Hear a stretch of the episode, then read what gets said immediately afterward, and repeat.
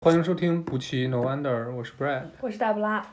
本期继续我们嘉宾的年度盘点，或者说年度的三个瞬间和三个重要的影像事件的环节啊。下面这个嘉宾呢，是我们很早期的一期节目的嘉宾，是小杨。他跟我们当时聊了一部电影叫《圣罗兰传》，他本人也是在过去的2020年再次投身了时尚行业啊。首先听一下他作为一个按理来说应该是审美标准特别高的这个专业人士啊，看他过去一年中最重要的三个瞬间。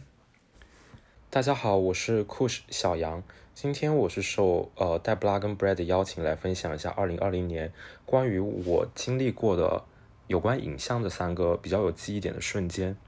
然后我觉得影像这个词其实蛮神奇，它可大可小，我觉得往小了说它就是我们在电视上看到的电视剧，或者是我们在电影里面看的电影，或者是我们在手机一些 App 上面看到的短视频。但我觉得往大了说，就是任何图片结合起来可以动的东西其实都可以叫做影像，所以我觉得还蛮妙的。然后今天我想分享的三个瞬间其实是跟院线片完全没有关系，一些我以前看过的电影。我觉得2020年其实对大家来说都是很不平凡的一年，对我来说也是一样。我在疫情最严重的时候，我离开了上海，然后因为工作跨城市搬家到了一个新的地方生活工作，然后又在几个月之后辞职了，然后搬回了上海，中间休息了一段时间，现在又进入了新公司工作。所以当时我和戴布拉还有 Brad 一起录《圣罗兰传》的时候，我就是赋闲在家，在云南度假休养生息。所以说整个2020年的状态，我觉得对我来说没有很强的主观意愿想要去接受新的东西，或者是说在电影院复工之后也没有很强的兴趣想去电影院看新上映的电影，反而是想要借由这种比较不同的我自己的状态，然后包括生活环境，想要去重看一下以前看过的一些东西，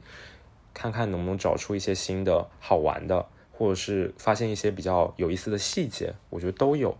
然后今天我想分享的三个关于影像的点，第一个是我重看了安东尼奥尼执导的系列电影，然后第二个是关于我之前在不同国家的美术馆里面看到的一些影像装置，第三个是关于时尚行业里面的一些影像内容。然后下面我从第一个说起，就是安东尼奥尼的电影。当时也蛮巧的，我会看这个电影是因为有工作需求，然后我重看了《红色沙漠》，然后后面我就顺势把安东尼奥尼的电影又重新全部看了一遍。上次看安东尼奥尼的电影还是在18年圣诞节的时候，当时我跟考老师还有跟虎头是在伦敦他们家里过圣诞，然后有一天中午吃饭我们就打开了放大，后面我就把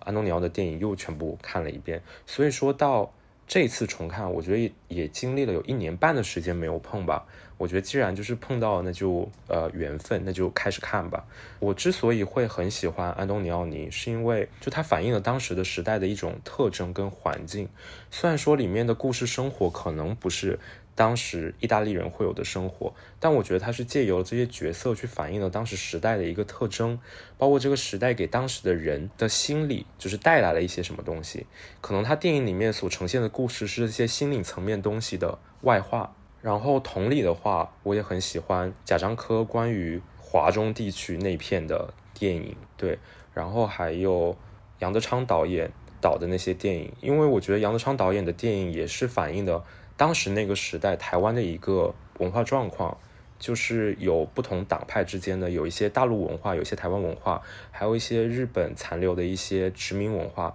，3种文化当时在这个岛上同时存在着，然后给当地的人们带来的一些影响。所以说回到安东尼奥尼，我觉得他的电影里面有一个很大的特征，就是他有很多很神奇的构图，这次我有特别注意到比如说在《红色沙漠》里面有那种巨型的烟囱跟不断往外冒的烟，就也不能说巨型吧，就是它的那个构图里面人就显得特别小，然后你所有的工业建筑就是显得非常的巨大，然后进行一个对比。就刚我提到《红色沙漠》里的这个烟囱跟一些脚手架什么的，然后还包括放大里面就是有一个画面是一大片巨型的草地，然后中间有一个很小的男主人公的身影。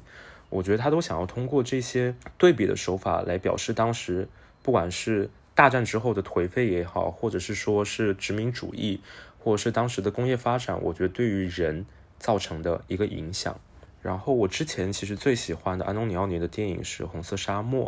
然后这一次我看完之后，我感觉我已经那个倒戈了，就是我现在最喜欢的应该是《奇遇》。我记得《奇遇》里面最后有一个非常经典的长镜头，然后这个长镜头里面它其实是用了栏杆这个元素。就最后的这段故事是这样的，就是主角他就回到了房间里面，然后他就站在了窗边，他就在窗边里面开始看外面发生的一切的故事。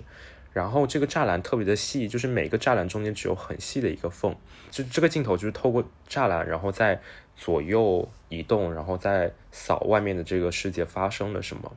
然后这个主角就站在里面，就是默默的看，然后最后屏幕灭掉，这个故事就结束了。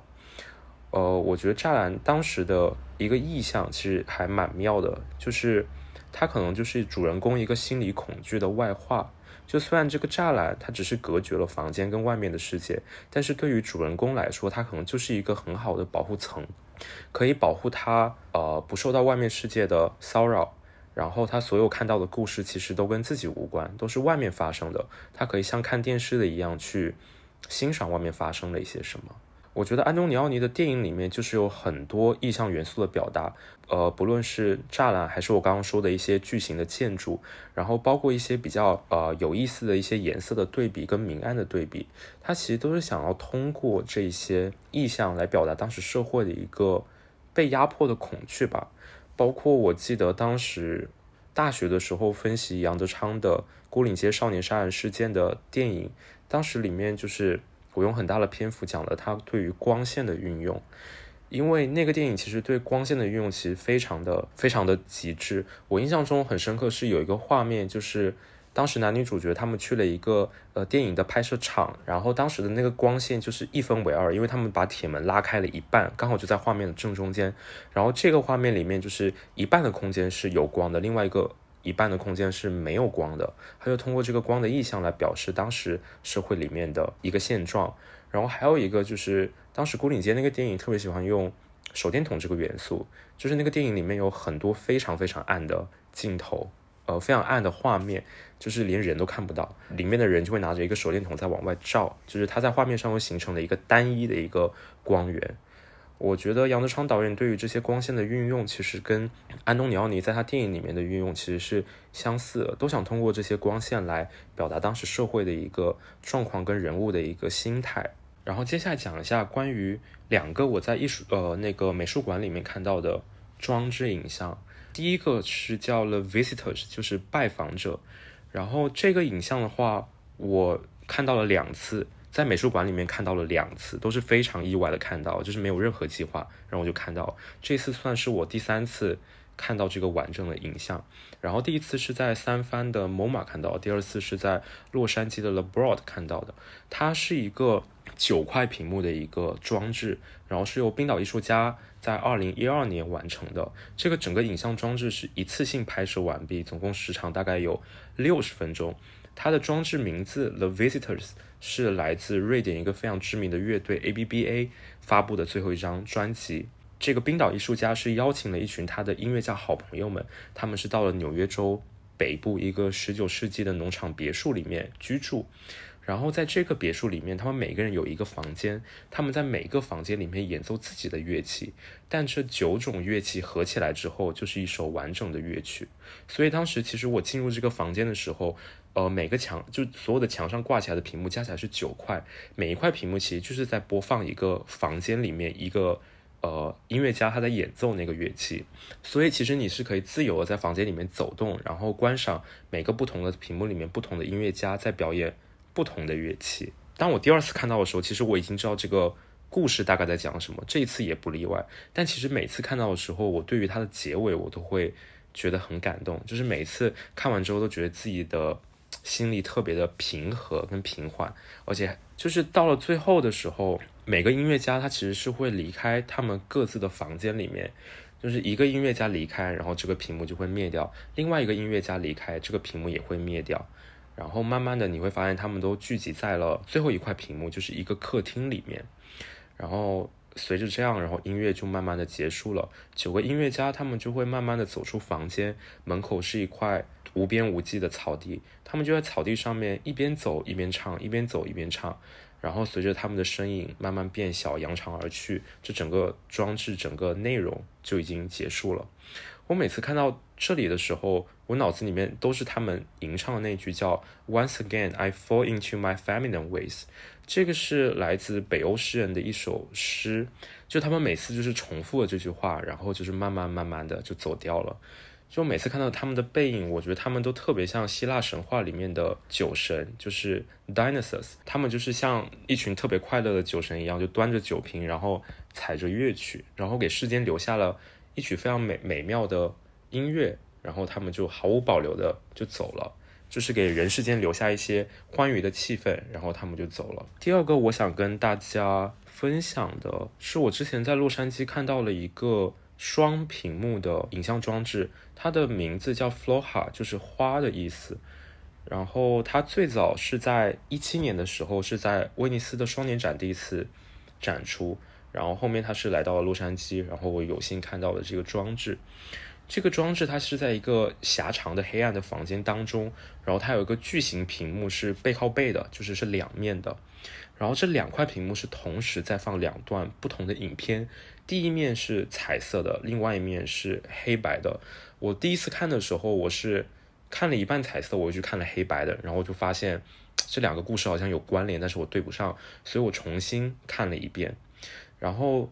这两个故事虽然在2个屏幕上面，就是视觉上面看的是不同的东西，但其实你共享的是同样的音效跟音乐，还有花外音，这个是蛮神奇的。就是视觉是分离的，但是你在听觉上面听的是同样的东西。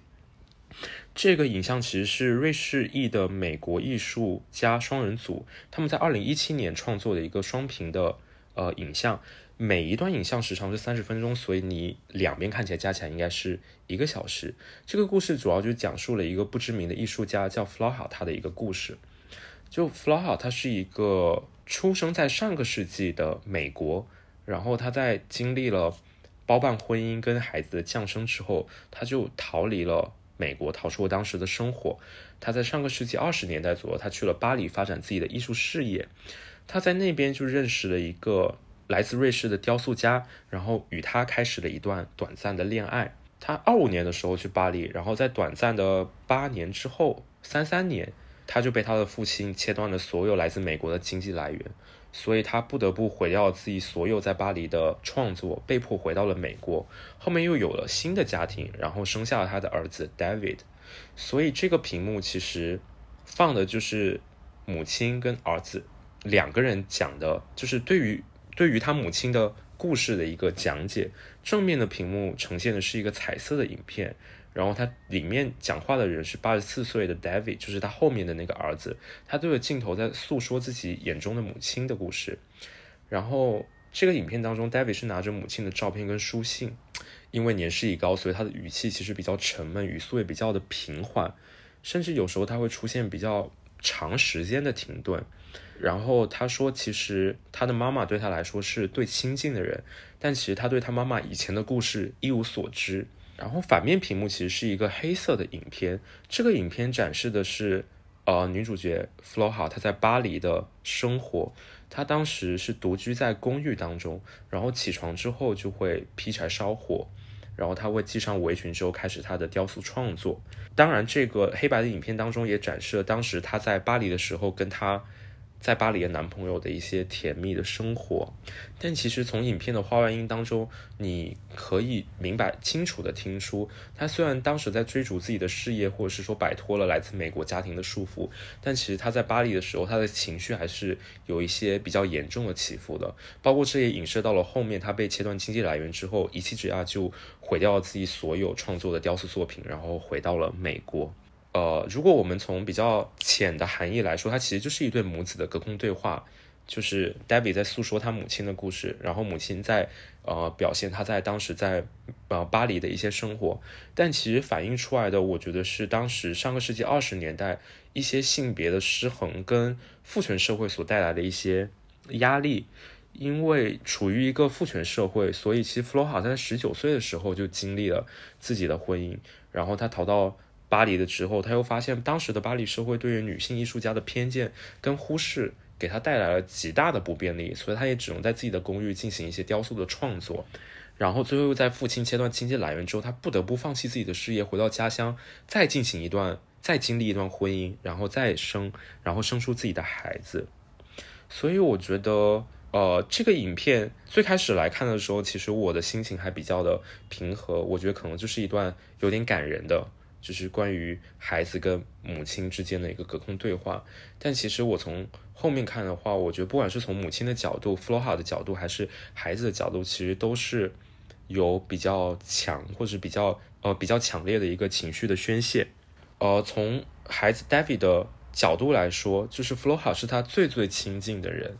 但是其实他不太知道母亲以前都发生了一些什么，包括为什么自己的出生之后母亲会有一些生活上的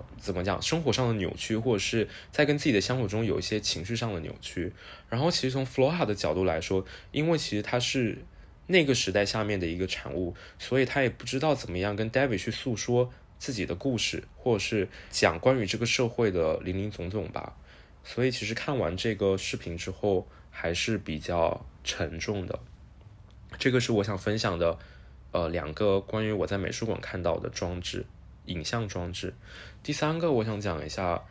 关于时尚行业的一个影像变革。其实影像对于时尚行业来说一直都是非常非常重要的一环，就是图片跟影像其实都是，但是我觉得它在2020年期间被抬到了一个不可或缺的高度。因为大家都知道，因为疫情的原因，很多人是没有办法前往时装周看秀的，所以这个秀场的发布，它就从线下的一个活动变成了线上的一个影像装置。然后很多品牌也想方设法的做出了各种不一样的，有的只是把 runway 就是把走秀变成了一个视频版本，而有的是有故事线的做成了一个短片，有的是利用了 VR 跟 AR 的技术做了一个视频，然后就可以跟观众进行一些互动，还有一些是直接寄了投影仪到观众的家里，让观众可以在家里进行投影观看。我觉得各种形式都说明了在这个疫情之下，影像成为了时尚行业不可或缺的一个东西。其实我今天不是想要分享关于 runway 的任何东西，我今天想分享的是来自于一个杂志封面它衍生出来的一段视频，就这个还蛮奇特的。这个视频来自于葡萄牙版的 Vogue 在2018年9月发布的封面大片，主题叫 Diva。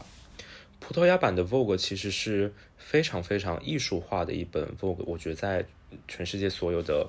那个版本当中，因为它很多封面包括内页图片可能就是只有一只手或者是一双眼睛或是一张脸，又或者是连人都没有，就是完全不是一个商业导向型的杂志，所以它发布的片子一般也会比较有趣或是比较实验性一些。今天我想讲的这个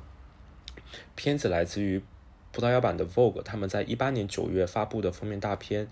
主题叫做 Diva。 就9月刊一般都是最重要的一年当中最重要的一刊，所以他们当时我觉得也是非常用心的去做了这一刊的封面大片。然后 Diva 这一刊的话总共有三个封面都来自同一组片子，翻译成英文的话叫 Love Without Borders， 翻译成中文可能有点奇怪，就是爱无边界，听起来有点土。然后这个片子是由葡萄牙版 Vogue 的创意总监，然后包括他们这样合作的摄影师所做的。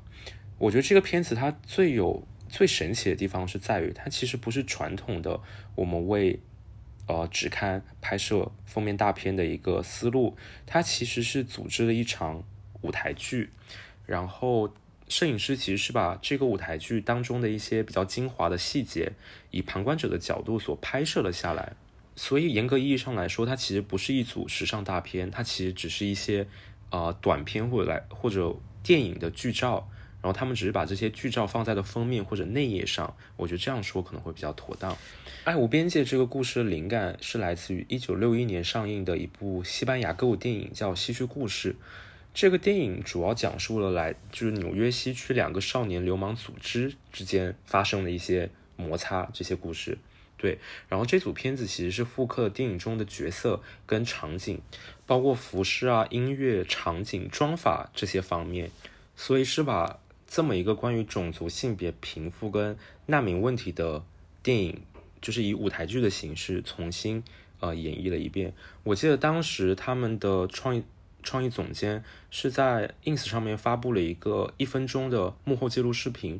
然后你可以跟着主创的镜头去了解一下这整个舞台剧从头到尾是怎么样形成的。他们当时是在里斯本的地下停车场里面就是完成了舞台搭建，然后所有的演员穿上考究的戏服，一次性 one take 去表演这个节目，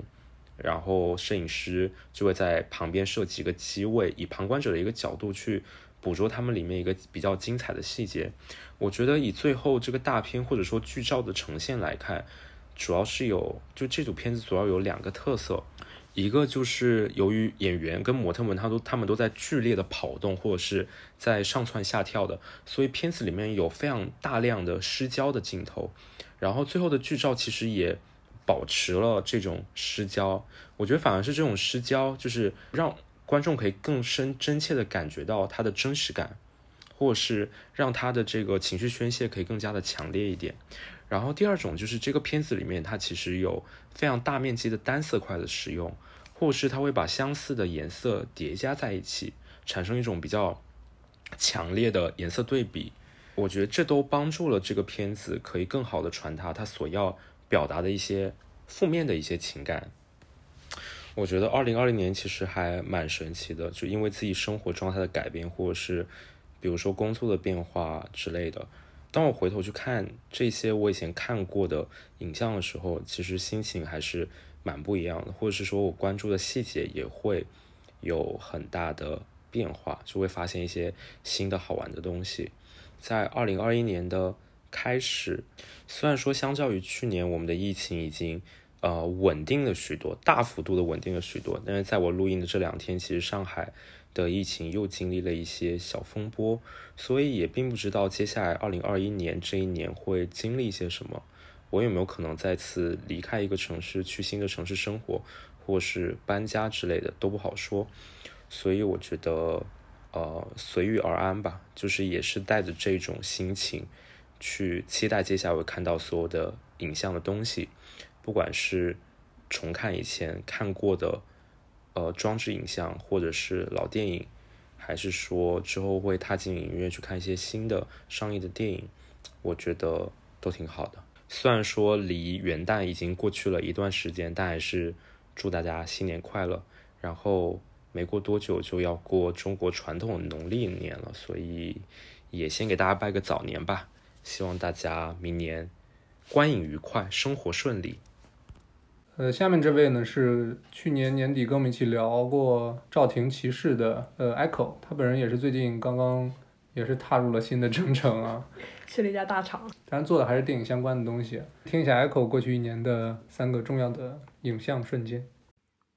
无期 No Wonder 的听众大家好，我是 Echo， 很高兴又来这里做客了。上一次还是来和 Brad 还有 Debra 聊赵婷和他的作品，这一次呢是来分享2020关于影像的3个瞬间。说是3个瞬间也不太准确，因为我实在是总结不出来瞬间，但是可以概括成3个关于影像的3个方面吧。然后在说之前可能也要重申一下我的背景，因为我本身是一名影视行业搬砖人，主要是做的版权采购方面的工作，所以分享的内容有很大一部分都跟我本职工作相关。是一件好事也是一件不好的事情，因为工作所以很难远离电影，但是也可能因为离电影太近，很多时候就会有一些被它反噬，或者是就是有些反感，甚至会产生说我不想再看电影的心情。但是1年过去了，好在又对它产生了非常多的新的感受和体验，常看常新，然后还是喜欢的。所以回顾一下去年都发生了什么吧。第一个方面呢，就是我概括起来就是由温蒂尼这部影片产生的与电影节相关的种种感受。为什么是温蒂尼呢？因为我按照往常，如果没有疫情影响的话，那么我2020年应该参加的第一个电影市场是柏林电影节。所谓的参加电影市场呢，是因为我的工作版权采购这个工作，就是它的一个常规流程，就是参加一些电影市场，比如说柏林电影节、戛纳电影节、多伦多电影节，还有一个没有电影节纯的电影市场叫做 American Film Market， 美国电影市场。那么去参加的话呢，就是会和来自世界各地的销售，我们就是统一都叫做 sales， 和他们开会，然后聊项目。那么有兴趣引进的项目就会后续回国之后再继续跟踪，在邮件往来什么的。那在那个线下的时候，可能也会就是在电影节当场的时候，可能也会去看看片子啊，然后这样子就比较抢手的项目可以或者比较非常感兴趣的项目当场就可以推进了。那么我2020年本来要去的第一个就是柏林电影节的市场 EFM。European Film Market， 然后还是 Europe Film Market one of them， 但是因为就那个时候其实国内的疫情是刚刚爆发时期，我也有很多同行的朋友呢其实是去到了柏林的现场的，但是我很不幸，我选的航空公司非常的保守，所以最后我的航班被 cancel 了，于是我没有去成。但其实我个人还从来没有去过柏林电影节，也是我自己最期待的。一个是因为柏林电影节的调性，我个人比较喜欢，一个是因为柏林这个城市本身我一直都非常向往，但是很可惜最后还是没有去成。那么在这个电影节市场，就因为我们没有去成，所以从那个时候我就已经开始体验线上电影节的感觉了。然后那个时候就是在线上看的一个片子，通过链接看的一个片子就是温蒂尼。当时我就记得看完的时候，因为时差的关系，给的那个链接是非常有限的一个有限时的，所以我们看的那个时间应该是凌晨的几点我不记得了，但反正就凌晨。然后看的时候其实还挺困的，然后但又得为了片子强撑着，所以是一种半混沌的状态看了这个片子。但这个片子本身呢，它就是一个很本身也是一个很奇幻的一个故事。简单说来呢，就是基于一个神话故事背景，然后女主呢，她是她的设定是说，她爱上的男人如果背叛了她的话，他就必须杀死那个男人，然后他会变成他原来的样子，也就是水精灵，然后回到水里去。导演佩措尔德他把这个故事放到了一个现代的都市爱情故事场景里面，在柏林的这个城市里面发生的，然后就是这样一个故事。但是他又因为基于这个神话故事的设定，所以他又带有一些奇幻色彩。然后当时看完我最深刻的一个场景，就是男主角和女主角第一次相遇的时候。女主角本身她是一个博物馆的讲解员，然后她在咖啡厅里，然后那个时候男主角呢是一个潜水员，他就走进那个咖啡厅。那么他们遇到的那个时候呢，咖啡厅里的那个鱼缸突然碎了，然后碎了那个水就直接哗啦哗啦喷出来，然后泼到他们俩身上，然后鱼缸里的那个水草也洒在了他们身上，然后两个人因为为了躲开嘛，然后就倒在了那个地上，然后身上都是水，然后旁边还有那个玻璃碎片，然后还有他们俩还有被玻璃碎片划伤的血痕。就那个画面就非常，对我来说非常的打动，有被震撼到，感觉那种怎么形容呢，初见然后这个人就感觉这个人很不一般的那种震动感，心情的震动感。然后本身它这个片子又是一个关于水的意象，我就觉得这个水从那个鱼缸里面乍然而出的那个感觉，用这个感觉来形容那个第一次相遇的那种震动感是非常妙的。然后所以我当时在豆瓣上，我看完之后还在豆瓣上写了个短评，然后短评的时候我就有写说，鱼缸哗啦而碎，两人倒地的一幕大概会是每次想起这个片子第一个出现的画面。事实上也确实是，甚至是我一年过后回想2020年看的片子里面，这个画面也非常的就是直接以 top one 的身份跳出来的一个画面。所以我觉得这个是回顾2020的时候的一个起点。接着就是以柏林电影节为起点，就开启了我这一年的线上电影节的所有的体验。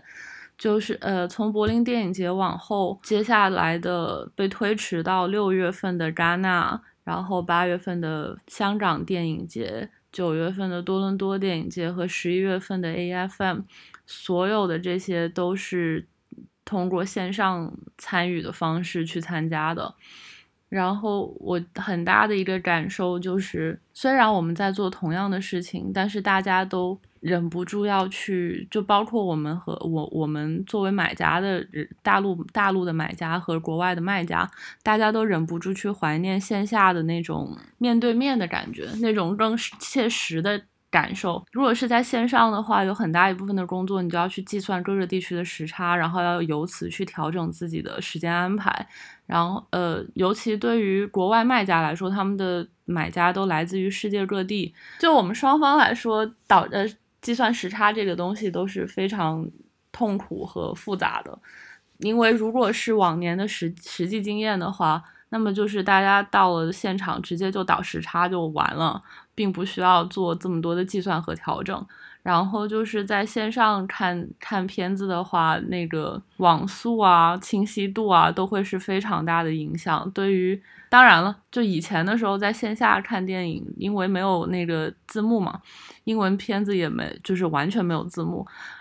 所以你总会有看漏的或者是没有看懂的地方。但是在线上你就可以倒回去看。但是呢，这整体的观影体验还是赶线下差非常多。很多电影可能在线下你可能能给它更长更久的耐心，但是因为在线上，加上就是线上的话也会限时，你很有可能就很粗，就会跳快进着看，或者倒回去看一些东西。所以反正整个观影体验是非常不一样的。相比于往年的那种实体经历，我还是会觉得线上的这种方式，它方便之余，也还是缺失了很多没有办法依靠科技来弥补的东西。就像我每次跟 sales 开会的时候，我们最后告别的时，就是结束会议的时候，都会寒暄的一句话，我真的很希望疫情能够快点过去，因为这样就是一些老朋友也能重新真的就是面对面的聊上天，然后很多事情也能以他惯常的方式继续进行。对于我来说，这是一个很可贵，现在看来已经是一个很可贵、很难得的事情了。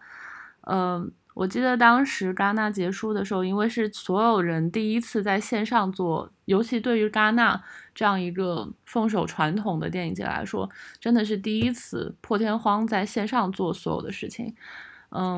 那个时候和朋友讨论，他在做一个类似于线上戛纳的总结复盘，想要写一篇文章，然后他有来问我的感受，我当时就写了一句话给他。我说，比起混乱的时差计算和假装在戛纳的玩笑话，还是更怀念粗暴倒时差以及在戛纳海滩边上和熟人碰杯的清脆声。这么说起来可能有点矫情，但是就是非常实际的，由工作效率来说的话，我个人也会觉得就是这样是一个更合理的方式。所以我希望2021年不用再继续说这种特别无力的寒暄，就是希望我们下一次能快一点，希望能尽快的面对面见到面，希望就是下一次的寒暄是我们终于又再见面了。这是我对去年的一个很大的感受就是关于电影节由线下变线上，由此带来的各种变化吧和希望。第二个想要讲的呢，就是线上观影这一个形式。因为我记得当时在开会的时候，我们都很爱讨论的就是你们那边的电影院开了吗？什么时候开？有消息了吗？就是不管是大陆的电影院还是国外的电影院，大家都很关心。然后国内电影院不是7月份开了吗？但在那之前好长一段时间大家都是在家里，电影院不开，然后你就是在线上看电影什么的。然后由于我本身版权工作之外也做很多其他的工作，电影相关的工作，然后在的公司又是流媒体平台，所以做了很多线上观影的活动。当时我在做的时候其实自己是有一些自我怀疑的，因为可能我这个人比较老古董吧。其实就是线上观影的话，我是特别不爱看弹幕，我也不爱弹幕互动啊，也不爱就是在线上看电影，我觉得是一个我私人的事情。但是当时做线上观影的时候就会有非常多的要跟网友互动，然后这也甚至会成为我们这个活动的一个卖点，因为就是会有一些社交的功能在里面。我就觉得就是为什么会有人愿意就是做这样的事情呢？看电影这个事情难道不是很私人的事情吗？看电影这个事情为什么需要跟人互动呢？我看这个画面，看这个片子，听这句台词，我不需要就是第二个人来参与到这个整个体验里面。但是有一次的活动映后，就我们做线上观影的时候经常会邀请一些嘉宾来做分享，就 Q&A 的那种环节，就有点像线下你做一个那种点映场啊，或是媒体场啊，会有那个主创团队来做分享，做一些 QA那种感觉，但我们把它搬到线上了。然后那一次呢，就是有来自各种背景的嘉宾，然后他们就分享了很多就是不同的见解对于一部电影。因为那个电影本身叫做德语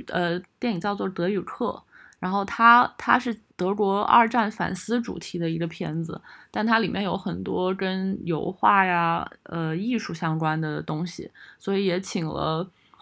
艺术家，请了作家，因为它是小说改编的，然后又请了影评人，也请了制片人，所以大家的分享的角度都非常不一样，但是就是又都能聊到同一个点子上去。然后我当时的感觉就是可能在线下的时候不太，因为考虑到成本，可能会请的人会是更核心，更加就是跟这个片子贴近的，可能就是主创团队了。但那个时候因为疫情的关系，我们没有办法就是请到远在德国的导演，所以也是线上跟他邀请他参与了这个活动。然后这些就是作家呀、艺术家呀，这些我觉得在线下活动就还是那个因为成本问题很有可能就不会请了，因为觉得就是它不是最有宣传力度的。但是当时因为是线上，所以大家就觉得就是这个活动的侧重点会变成一个怎么样让这个东西更能聊出深度，更能聊出内容，所以就请了这样的人。事实上就是确实聊得不错，也给了我个人很多启发。所以那个时候是我第一次觉得线上观影有它的那个就是不一样的地方，它能给人带来的感受是就是不仅于说只是观看这个电影，它可能还会给你更多电影之外的体验，因为有人会参与到这个分享的环节里面来。你看到的电影不只是电影本身，不只是你个人眼中的电影，是很多个视角中的同一部电影，所以它的那个整个文本量会变得更丰富。但是这个解读不是靠你个人，是靠很多不同的视角来解读，就是方式不一样吧。但是也是一种就是我觉得也是对理解电影去观看电影的一种补充，一种很好的补充。所以那个是我第一次感受到线上观影的好处。但是again 我还是会非常老古董的觉得就是线下观影才是，就是电影院才是电影部分电影真正的归属地。这个感受是在疫情好了一段时间，然后电影院复工后，我回电影院看的第一部片子，在那个时候我感受到的。然后我看的第一部片子是1917，他用了非常非常厉害的拍摄手法，用一个当然不是真正的一镜到底，但是他也用了很少很少的剪辑量，近似一镜到底的方式拍摄了一个战争片，然后放在大屏幕上看就是特别的震撼。所以那个时候我在电影院看的时候，我就觉得有的电影它就是生来是为电影院而生的，放在小屏幕上，放在其他的任何场景，它都会失去一部分生命力。那个时候我就觉得我还是更加的笃定说，电影院线下的电影有它存在的极大必要性。我现在想起来都还会因为那个暗夜下燃烧的教堂的那一整一串一个 sequence 的画面，觉得就是心灵颤动。然后我记得那个樱花飘过去的那个就是底下是尸体的，就是士兵的尸体的惨状，但是头顶也有樱花落下的那种就是凄凉的美感的那个画面。我觉得这些画面放在家庭影音的这样一个场景下，它都差点意思。去年很大的一个感受就是开始认可线上电影院有它存在的必要，不管说是不是因为疫情，大家很多东西就是实现不了。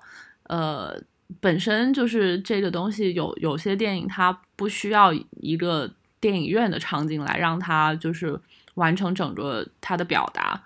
它可以放在线上，然后通过不同的视角，人的视角，通过互动去让它得到一个更充分的理解啊，或是更充分的表达。但是同时我在认可这个的情况下，我也非常的笃定线下电影院存在的必要性是没有办法被替代的。然后由此呢就联系到我想讲的第三方面，然后是我会把它归在2020，其实发生在2021，但是我会把它归在2020，就当偷着懒吧。就是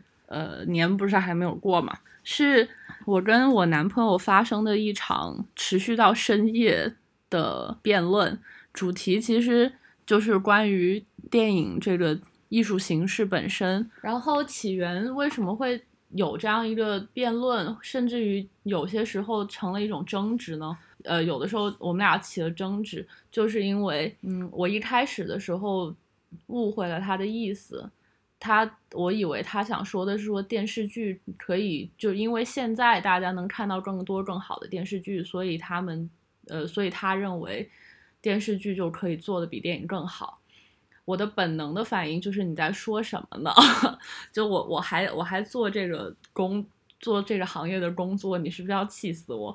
但是就是他后面就展开讲了讲，就是他就觉得说之前电视剧得不到那么多资源上的支持，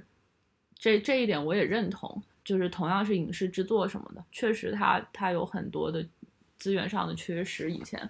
然后但现在呢，就是电影本身也走到了一个创作的瓶颈期，很多叙事的方式啊，拍摄手法啊，都比较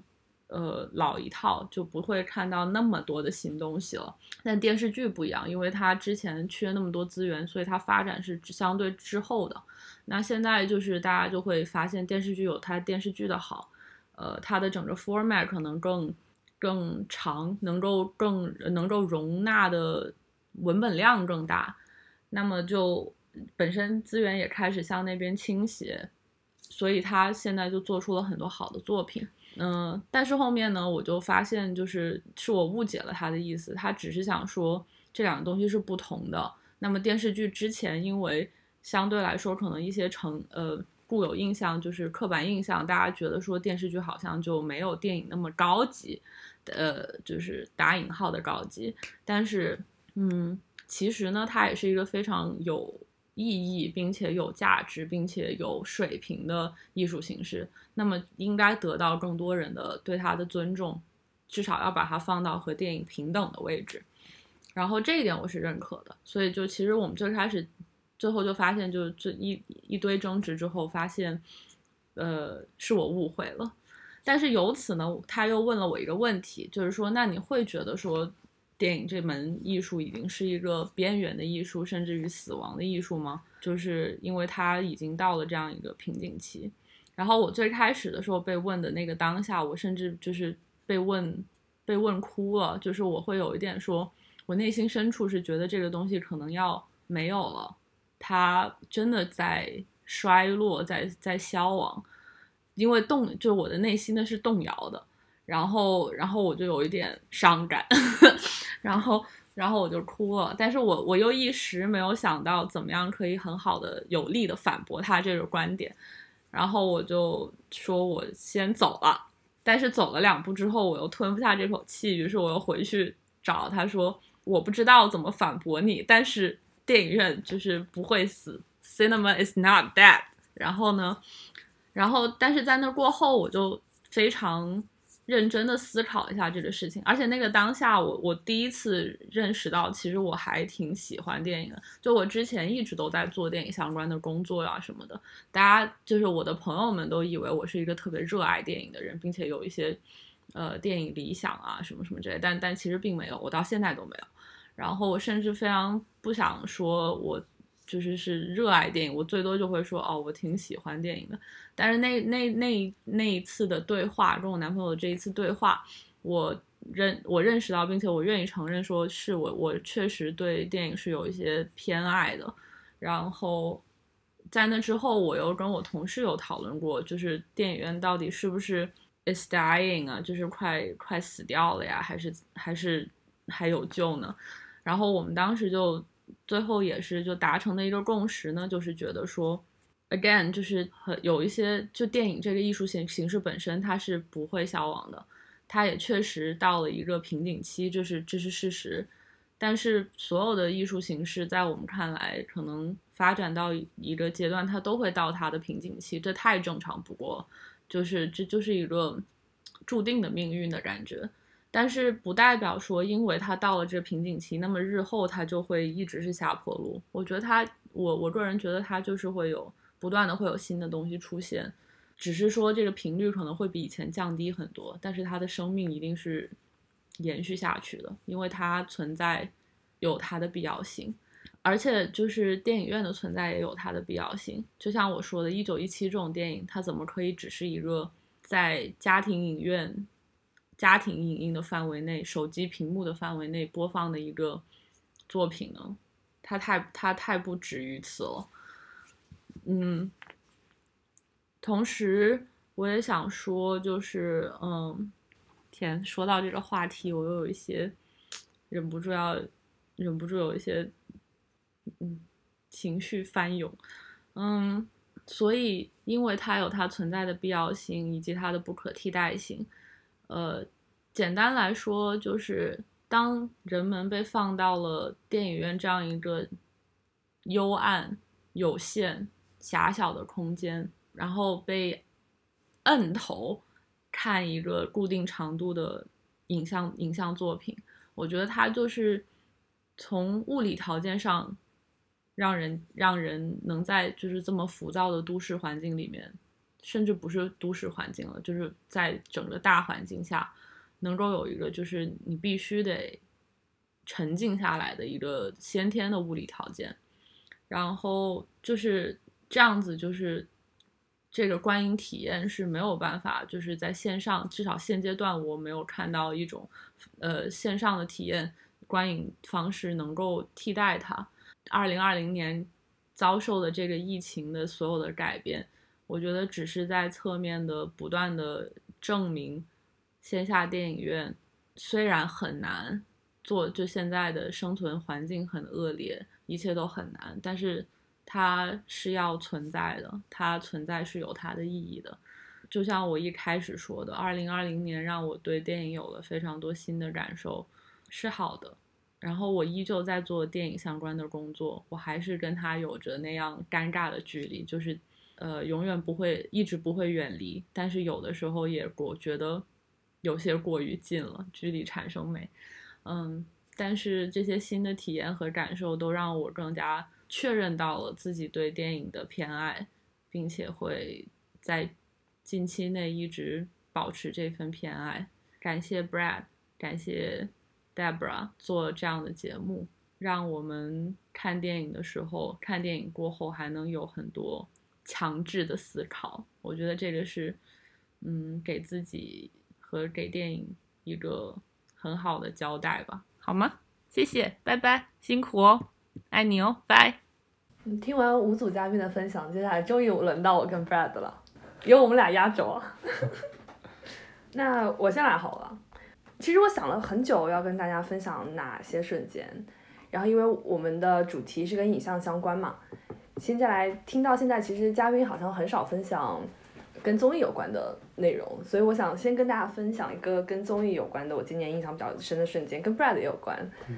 今年5月份的时候 Brad 在北京搬了新家，然后在他家我跟另外一个朋友我们俩来帮他们搬家，然后当天当然是一团乱，然后有大概100个箱子在他们家，大家花了1天的时间打包搬家，然后把他们都拆开放进他们的家里，然后到那天晚上就终于弄得差不多了，可以是一个住人的样子了。当天晚上刚好是青你3的总决赛，然后我们4个就真的是忙了一整天，然后在其实还没有完全弄好的房子里，大家铺了一张瑜伽垫，然后就坐在他们家的客厅里就在看《青春有你》的总决赛。其实说实话这个综艺本身并没有什么讲头，但是我现在回想我2020的生活，我觉得那个晚上给我印象还是挺深刻的，因为那个氛围就是你忙了一天，那个时候手边也没有什么事情，大家吃饱喝足，他们家也有酒，然后有一帮朋友，是在一个不是特别热的夏天的晚上，然后看一些快快乐乐的东西。就是我现在回想那个瞬间，我觉得是一种很容易得到的，但是又是很纯粹的快乐。我后来想，我前两天在准备这3个瞬间的时候，我就在想我2020年还有没有其他的时刻就是有那么轻松的快乐吧，就是当然有很多跟其他朋友一起玩呀、或者谈恋爱的瞬间啊，就是有对，当然有很多其他的场景，但是可能都因为比如说你可能玩到很晚，虽然也很开心很快乐，但你会有养生的压力，或者是你有其他的一些问题，就是你不是在一个脑袋空空去享受一个很简单快乐的那个状态下。然后我现在去想，觉得那个晚上有一点点风，然后跟朋友们在一起就很轻松的去享受那样的一个东西，我觉得是一个在2020年很难得有的时刻。就那种场景就是你当下不会觉得有什么，但是可能你过去之后再回想的话还是挺轻松愉快的。对，是的，就会让我联想到说，假设我们能有住一个院子的生活的话，就像是大家在夏夜吃完饭之后，然后和家人也好啊，和邻居也好，坐在那个就是微风习习，然后有棵大树的院子下面扇着扇子，对，赏月，就是那种日子，就好像没有什么内容，但是就有一种很简单很单纯的快乐。然后既然说到综艺，我就想再多说2句吧，就因为今年大家很多人都宅家，然后疫情也是现在本来整体就是影视寒冬，就反而其实催生了很多综艺的发展。今年也包括网剧啊，对对对，今年也其实有很多爆款综艺，包括像《这周街舞》，然后《创造营》，像《演员请就位》《演员请就位》《说唱新时代》，都是今年比较火爆的综艺。我觉得大家的怎么说，休闲生活时间是有限的。也就是如果说综艺占据大家时间比较多的话，其实你分在其他的影像时间上，或者你分在其他的休闲方式上，包括像打游戏或者像看书，就这一类的东西上它就会减少。所以我觉得这可能是我们今年回想，其实没有什么很好的电影，或者是在电影或者电视剧方面没有给大家留下很深的理由的其中一个原因，就是这几个东西它们其实是平等的，或者说它们占据的时间的那个比重是一样的，但一旦你一个方面比重加大了之后，那其他的方面比重就会减小。但是无可厚非，我觉得大家要一点简单的单纯的快乐，或者要一点没有那么营养的东西，或者只是你家里要一点声音的话，去看看综艺，其实也不能说它是一个低廉的选择，就也是一个很多人可能需要的选择吧。就我接着 Debra 刚才说的那个话题啊，就是确实去年是一个因为客观原因大家很难走进电影院，或者说有很大部分时间就电影院是关闭的这么一个情况，所以可能也是巧合吧，我觉得是，就是迷雾剧场出了两部特别质量很上乘的国产的网剧。你要说这个？对，就是因为我确实没把这个《隐秘角落》跟《沉默真相》这两部剧放在我2020年的3个瞬间里头，所以这就额外提一下，作为一个 bonus， 作为一个小彩蛋吧。嗯，这两部剧确实是论你尺度来说的话，我觉得比前几年或者近几年最这个夸张的院线电影的尺度还要大。当然这个东西就不好说为什么他们俩能杀出重围啊，但这两部剧它确实感觉能避开的雷都避开了，然后成功的这个保存了自身的一个完整性吧，还是很难得的。我选的第一个年度瞬间是我的一个最佳或者最满意的一个在电影院的观影体验。那你干嘛要提迷雾剧场？我就提一下，就作为你刚才的补充。今天录之前我还特地翻了一下我各大这个购票 APP， 我去年一共加上北影节的几次啊，一共去了电影院看电影看了12次，看了12场不同的片子。然后我现在看下来，我觉得观影体验最满意的是1917，当然这部电影它不是2020年的电影，就严格意义上来说哈，只不过我看这个电影在院线看的是，在这个大陆院线看的是这个去年的时候。其实我从大概初中开始啊，就是大量的在电脑上下盗版，这种最方便的嘛，对吧？而我小时候有各种什么 PPTV 啊，什么乱七八糟的东西，就你可以很方便的从电脑上这个去看大量的电影。然后长大之后才慢慢发觉这个电影院它这观影体验的不一样，或者是不同。我如何评价一部我感觉观影体验比较满意的作品，可能就是起码它得有一个点以下的其中一个点都做得很突出吧，比如说剧情情节方面，或者表演方面，然后就是摄影或者声画这些表达方面。然后1917它就是一个在影像上做到了所谓某种极致吧，尤其是法国破败小镇那场夜戏啊，就远处的烧教堂的那场，对，远处的火光再加上照明弹，然后再加上长镜头，我觉得就是你已经没法再想象一个更极致的一个影像上的表达了，这就是罗杰·狄金斯的功劳，他的功力所在，光影的魅力啊，对，真的是这样。就那场戏，我让你想起来《边境杀手》就过边境的那一场戏。对，就是罗杰·狄金斯，他就是一个特别会用光的导演吧。对，就大家传统意义上觉得摄影不就是你拿着摄像机去拍嘛，但是你其实拍的内容很大部分就是你在拍光嘛，拍光的各种不同的效果。嗯。所以，然后罗杰·狄金斯他其实。怎么说呢？其实那场戏啊，让我想到了007大破天幕危机，最后在这个 Skyfall 农场的那段，对，也是火光的那种效果。但是很明显，1917雷尼斯玩了个更大的啊，他不管是长镜头也好，还是这个照明弹这么一个元素的加入也好，就大大提升了整个影像的这种光影的那种丰富的程度啊，包括拍摄的难度也肯定是大大提高。所以那场戏确实看得我很满足啊，这个电影。这是你在电影院开启之后看的第一部电影吗？去电影院看的第一部电影吗？不是，我看了一下，就是19年我看的最后一部电影是《星际探索》，就布拉德·皮特的那部啊。那部电影其实感受也很好，但是那部电影我是12月4号看的，就19年12月4号，所以就是再往后的一部电影是《星际穿越》。哦，你先看的《星际穿越》。对，它复映的时候我就重新看了一遍，但是《星际穿越》或者说诺兰的电影，它就是一种。不是那么经得起无数遍看的，是的，这个作品在我看来啊，只是我个人的意见。就我现在还没有想好他为什么没有办法就是每一次都把观众抓得很死啊。但是就这一次的观影体验来说，我觉得1917是要比《星际穿越》要好的。嗯，我第二个要分享的是一部剧。嗯，其实我刚想推荐你是吗？不是，我有纠结过，我确实有纠结过，但我后来没有选《想见你》，是因为我《想见你》看的时候应该是可能去年年底开始看的，然后但《想见你》也是一个很好的剧啊，大家如果没有看过的话，一定要去看一下，许光汉真的非常帅。但是我要分享的是一部韩剧叫《棒球大联盟》，就我看韩剧的模式是永远都在看，就是一年到头永远都在看。但我同时可能就看一部或者最多2部韩剧，然后我一年大概看的韩剧可能有个20部，就会看，但大部分都只看1到2集，但是可能追完的就是这一部剧追完了，我就会找一下接档的下一部，然后就会永远都在这样的节奏当中去看。但是这部剧是我今年过完年回来，疫情期间在北京隔离的时候在家里看的，大概就看了2天还是3天就看完了。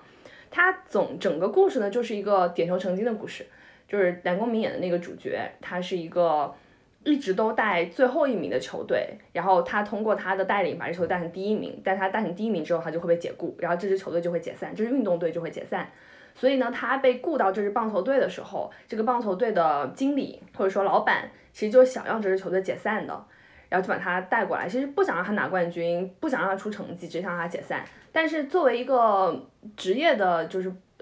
球队就 manager 的话，他还是想要带出成绩来的嘛，所以他说他入职这支球队，然后把这支球队从最后1名一步带成了当季的冠军。其实就是这样，跟九球成金其实是一个故事，然后他也用了魔球理论，然后用了很多这个计算的这些方式去带领这支棒球。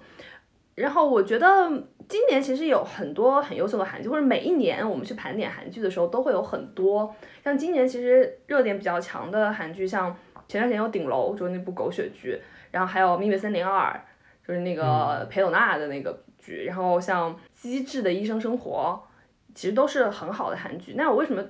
还是最喜欢棒球大联盟呢？就一个是因为我本身很喜欢体育，所以我觉得任何一个体育迷，你都希望你自己支持的运动队能够所向披靡，然后能够不管你是 underdog 也好啊，然后你本身就是豪门球队也好啊，你就是希望他们能够一直赢，你希望他遇到所有的问题你就能解决。然后这部剧最好的一点就是他把一支运动队能遇到所有问题他都涵盖了，他一共就是12集还是16集吧，但他从更衣室问题，然后球员丑闻，球队的技战术，教练，然后买人卖人在市场上的运作，然后包括跟老板出不出钱这些问题，签约，所有的问题他都经历一遍，所有问题他都解决了。就是你会很希望你支持的球队就能像这支球队这样，能够就算遇到问题所有问题都能解决，就是你看得很满足，非常满足，想看的都看到。对，然后第二个是他节奏很好，他是那种我看大部分的韩剧之所以只看前面几集就会停下来，就是因为好像你到一个情节点你也没有什么兴趣再看下一个情节点了，就觉得除非男女主特别帅特别漂亮，或者是那个东西真的很吸引你之外，就你好像停下来你就没有那个动力再去看它了。但这个剧就是它前面一个问题没有解决或者快解决的时候，它马上就会出现下一个危机，所以你马上就要去看下一个危机是怎么解决，它跟得非常非常非常的紧。所以它这种节奏就在那个疫情隔离无所事事的时候，你真的是可以不停的一直看。 OK， 其实我的第二个点开始就有点这个不是特别的具象了，就我第二个点就是去年关于影像或者关于电影的要说的一点，就是去年我做了个电影博客嘛就是我其实从大概初中开始就养成了就是把看电影当做一个最大的爱好这么一个这个情况吧。但是其实也是去年第一次啊，通过播客的形式第一次面对一群人，当然可能我们听众也没那么多人，就说出自己对某一个电影的看法或者想法。每次准备起来吧，就感觉也挺累的，或者说挺 heavy 的。有时候对，但是真正当你说完，还是有一个怎么说呢，挺爽的感觉。就我记得当时羊驼跟我们录第一期平成的时候，也是感觉说完之后确实挺过瘾的。对，跟羊驼录的时候真是马拉松。对，几个月之后确实也发现，其实录了几期之后就发现自己其实这个所谓知识体系啊，还是不是那么完整。就你可能知道很多电影，对吧？你知道很多演员，知道很多这个幕后的人员，然后你也知道一些电影的这个拍摄的常识，但是真正能说出自己的看法，就是或者说能出口成章，其实还是需要这个对这个东西要琢磨，我觉得，去通过思考去提炼嘛，就这个东西确实还是做电影的播客，不是玩猜电影，对吧？就没有这么简单，确实你要说自己的看法，啊，这里推荐大家一个聚会的小游戏 ，party 游戏，对，就是很简单，其实就是你可以2-2一组，然后这个互相给对方出一个电影的名字，然后让对方去表演，对方某一个人去表演，然后剩下那2个人猜，只能说这个电影是国内还是国外的，然后几个字，然后剩下的每个字要去表演，就就这个游戏我觉得还是很有乐趣的，尤其是对喜欢看电影来说。就接着 Brad 这个话讲，就是我看一下我豆瓣的那个最后的年度报告的时候，我去年输影音可能100多吧，然后虽然也没有特别多，你平均可能也就是3天看一部电影这个水平吧，但是我确实看了很多，就在 Brad 的催促之下看了很多可能我自己不会主动选择的电影。然后我觉得这个可能是我们做播客的其中一个对我自己来说有利的地方，就是它会突破我的审美的那个舒适区。比如说你在比较辛苦比较忙的时候，你可能不会去看一些就是很重的或者信息量很大的电影，你会就下意识的去选择一些轻松娱乐向的电影。但是可能那个时候你反而你就是要换一个脑力，你把脑子塞满别的东西，所以那时候你可能去看一个信息量很大，就是去看一个七君子，你去看一个艾伦索金，就是可能也挺好的，就这是我之前没有想到的东西。而且我觉得我们做这个播客当时想的起始源也有一点，就是我们想给大家分享一些我们可能觉得好的，但是并不是所有人都觉得好的东西，就分享一些感受，让给大家推荐更多好的电影。其实起码在我自己这里是做到了这一点，然后也希望大家能够多多支持。确实看电影就是为什么初中的时候突然就喜欢上看电影了，就是你在你枯燥的学习生活中突然有这么一个东西，2个小时能把你带到世界的任何各处， 对吧？对，这就是电影的魅力嘛。但是我觉得我们这个新的一年还可以再勇敢一点，对，就是再找一些也不能说猎奇吧，或者说就是找一些更有意思的电影跟大家分享一下。是，然后也希望大家跟我们多交流吧。我总觉得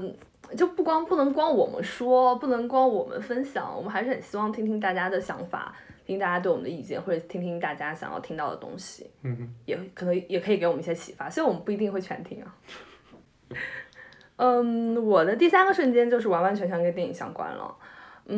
就我想分享2个我的观影的体验吧，其实跟2部片子都没有什么很大的关系。一个呢是我就是电影院开了之后，电影院放了半年，电影院开了之后看第1部片子，我去重新看了一遍 Coco。 我其实没有那么喜欢 Coco 这个片，因为我不喜欢就让你就故意让你摁头哭的这些片子。但是我印象比较深刻的是那部片子结束的时候，我旁边当时还要隔一个位置坐嘛，其实我当时事实上我们在那场厅里面是隔了2个位置坐，跟我隔着2个位置的那个一个姑娘，灯已经亮了，大家都已经站起来走了，还在哭，就她已经哭到真的没有人形了，一直在哭。然后我当时就在想她究竟为什么哭。我觉得大家都知道 Coco 这个片子，然后最后它有你追求梦想得失这方面的故事，然后也有你跟家庭亲情方面的故事。我在想说他会不会在前面这半年他可能经历了一些生离死别，或者他自己是不是有一些个人的理想或者梦想因为新冠疫情的事情实现了或者没有实现。就这个东西是你在那个瞬间也会觉得走进电影院去看一部电影会对你的生活有些实际的映照，然后这个是那一刻你就会觉得其实这样一个片子你是值得的，或者这是他可能在那个时候选择复印 Coco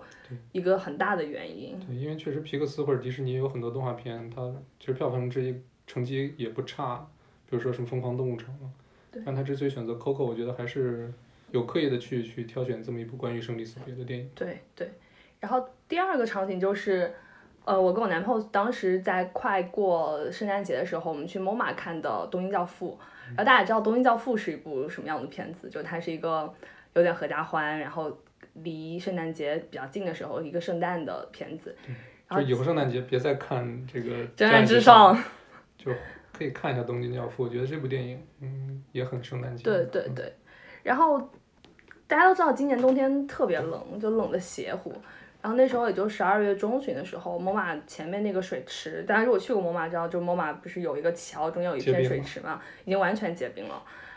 就在那种很冷很冷的时候，然后你去看了一部很暖的片子，而且那个场的观影体验特别好，就是大家因为那个本来它是一个日本电影的一个展映，就它不是一个就是院线片上映的那个环境，所以大家那个场的所有的人他在该笑的时候笑，在该给反应的时候给反应，然后也所有人都是字幕起了之后才开始动。而且我觉得MoMA那个厅的设置，因为我红辣椒也是在MoMA看的，就是金敏的大荧幕观影体验都是在MoMA，就是它是一个那种长方形的厅，一个有点像箱型的那个厅，就不是我们像 IMAX 那样是一个横着的那样的厅，就那种厅其实比较复古，然后它会给你一种比较怎么说，相对空间没有那么广阔，所以你比较会投入在那个场，就是现场的那个环境当中。我觉得像看 IMAX 大厅的时候，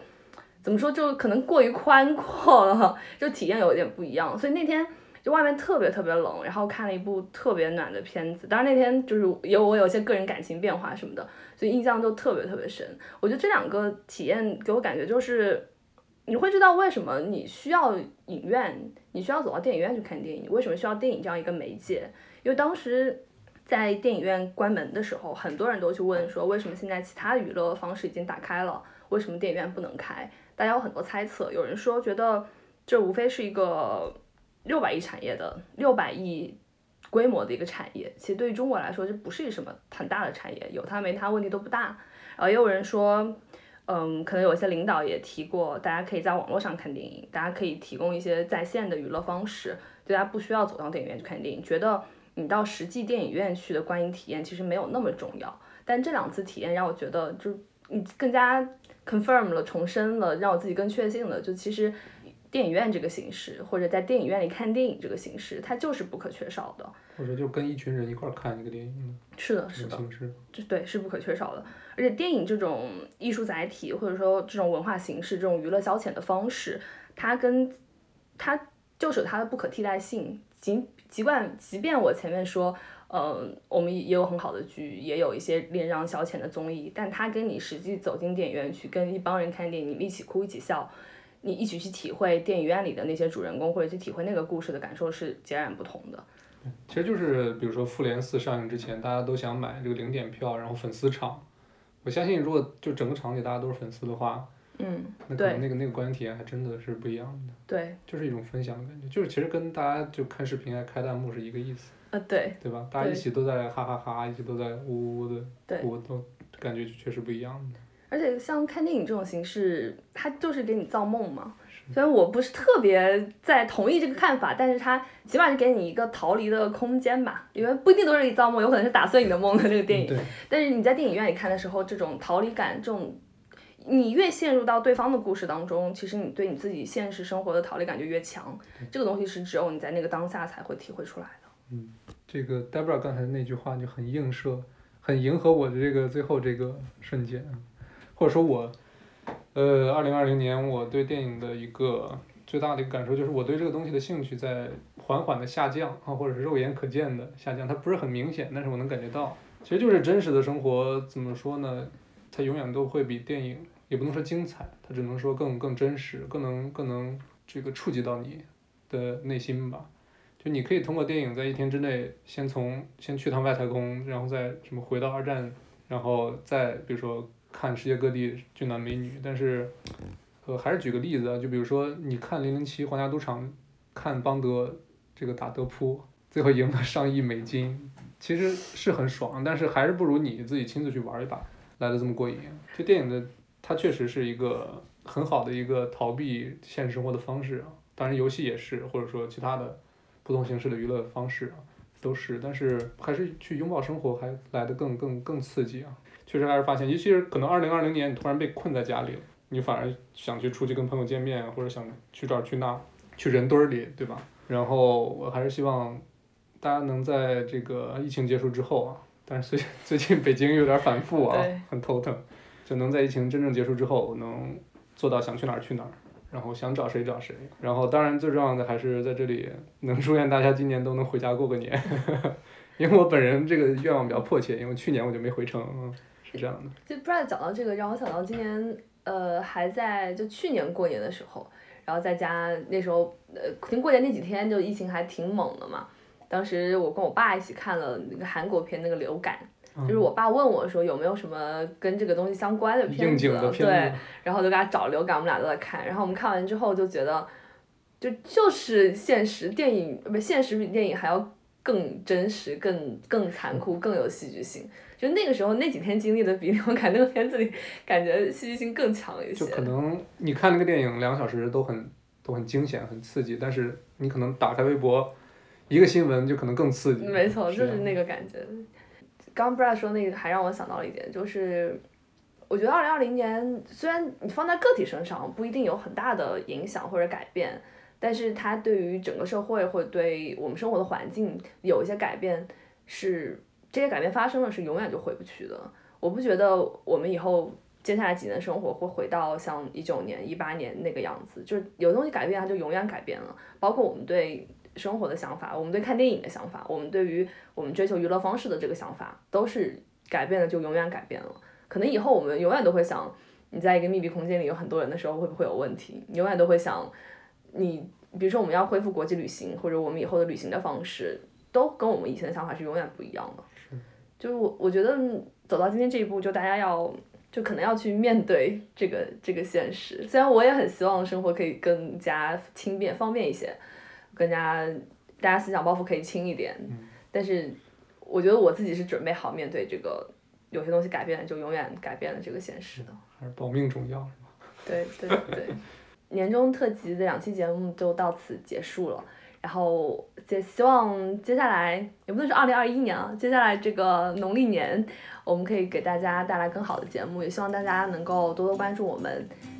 订阅我们的节目，可以收到我们及时的更新，然后也希望大家跟我们多交流，然后祝大家新年快乐。新年快乐。 OK， 感谢收听本期无情的玩点，我是 Brad， 我是戴布拉，我们下期再见。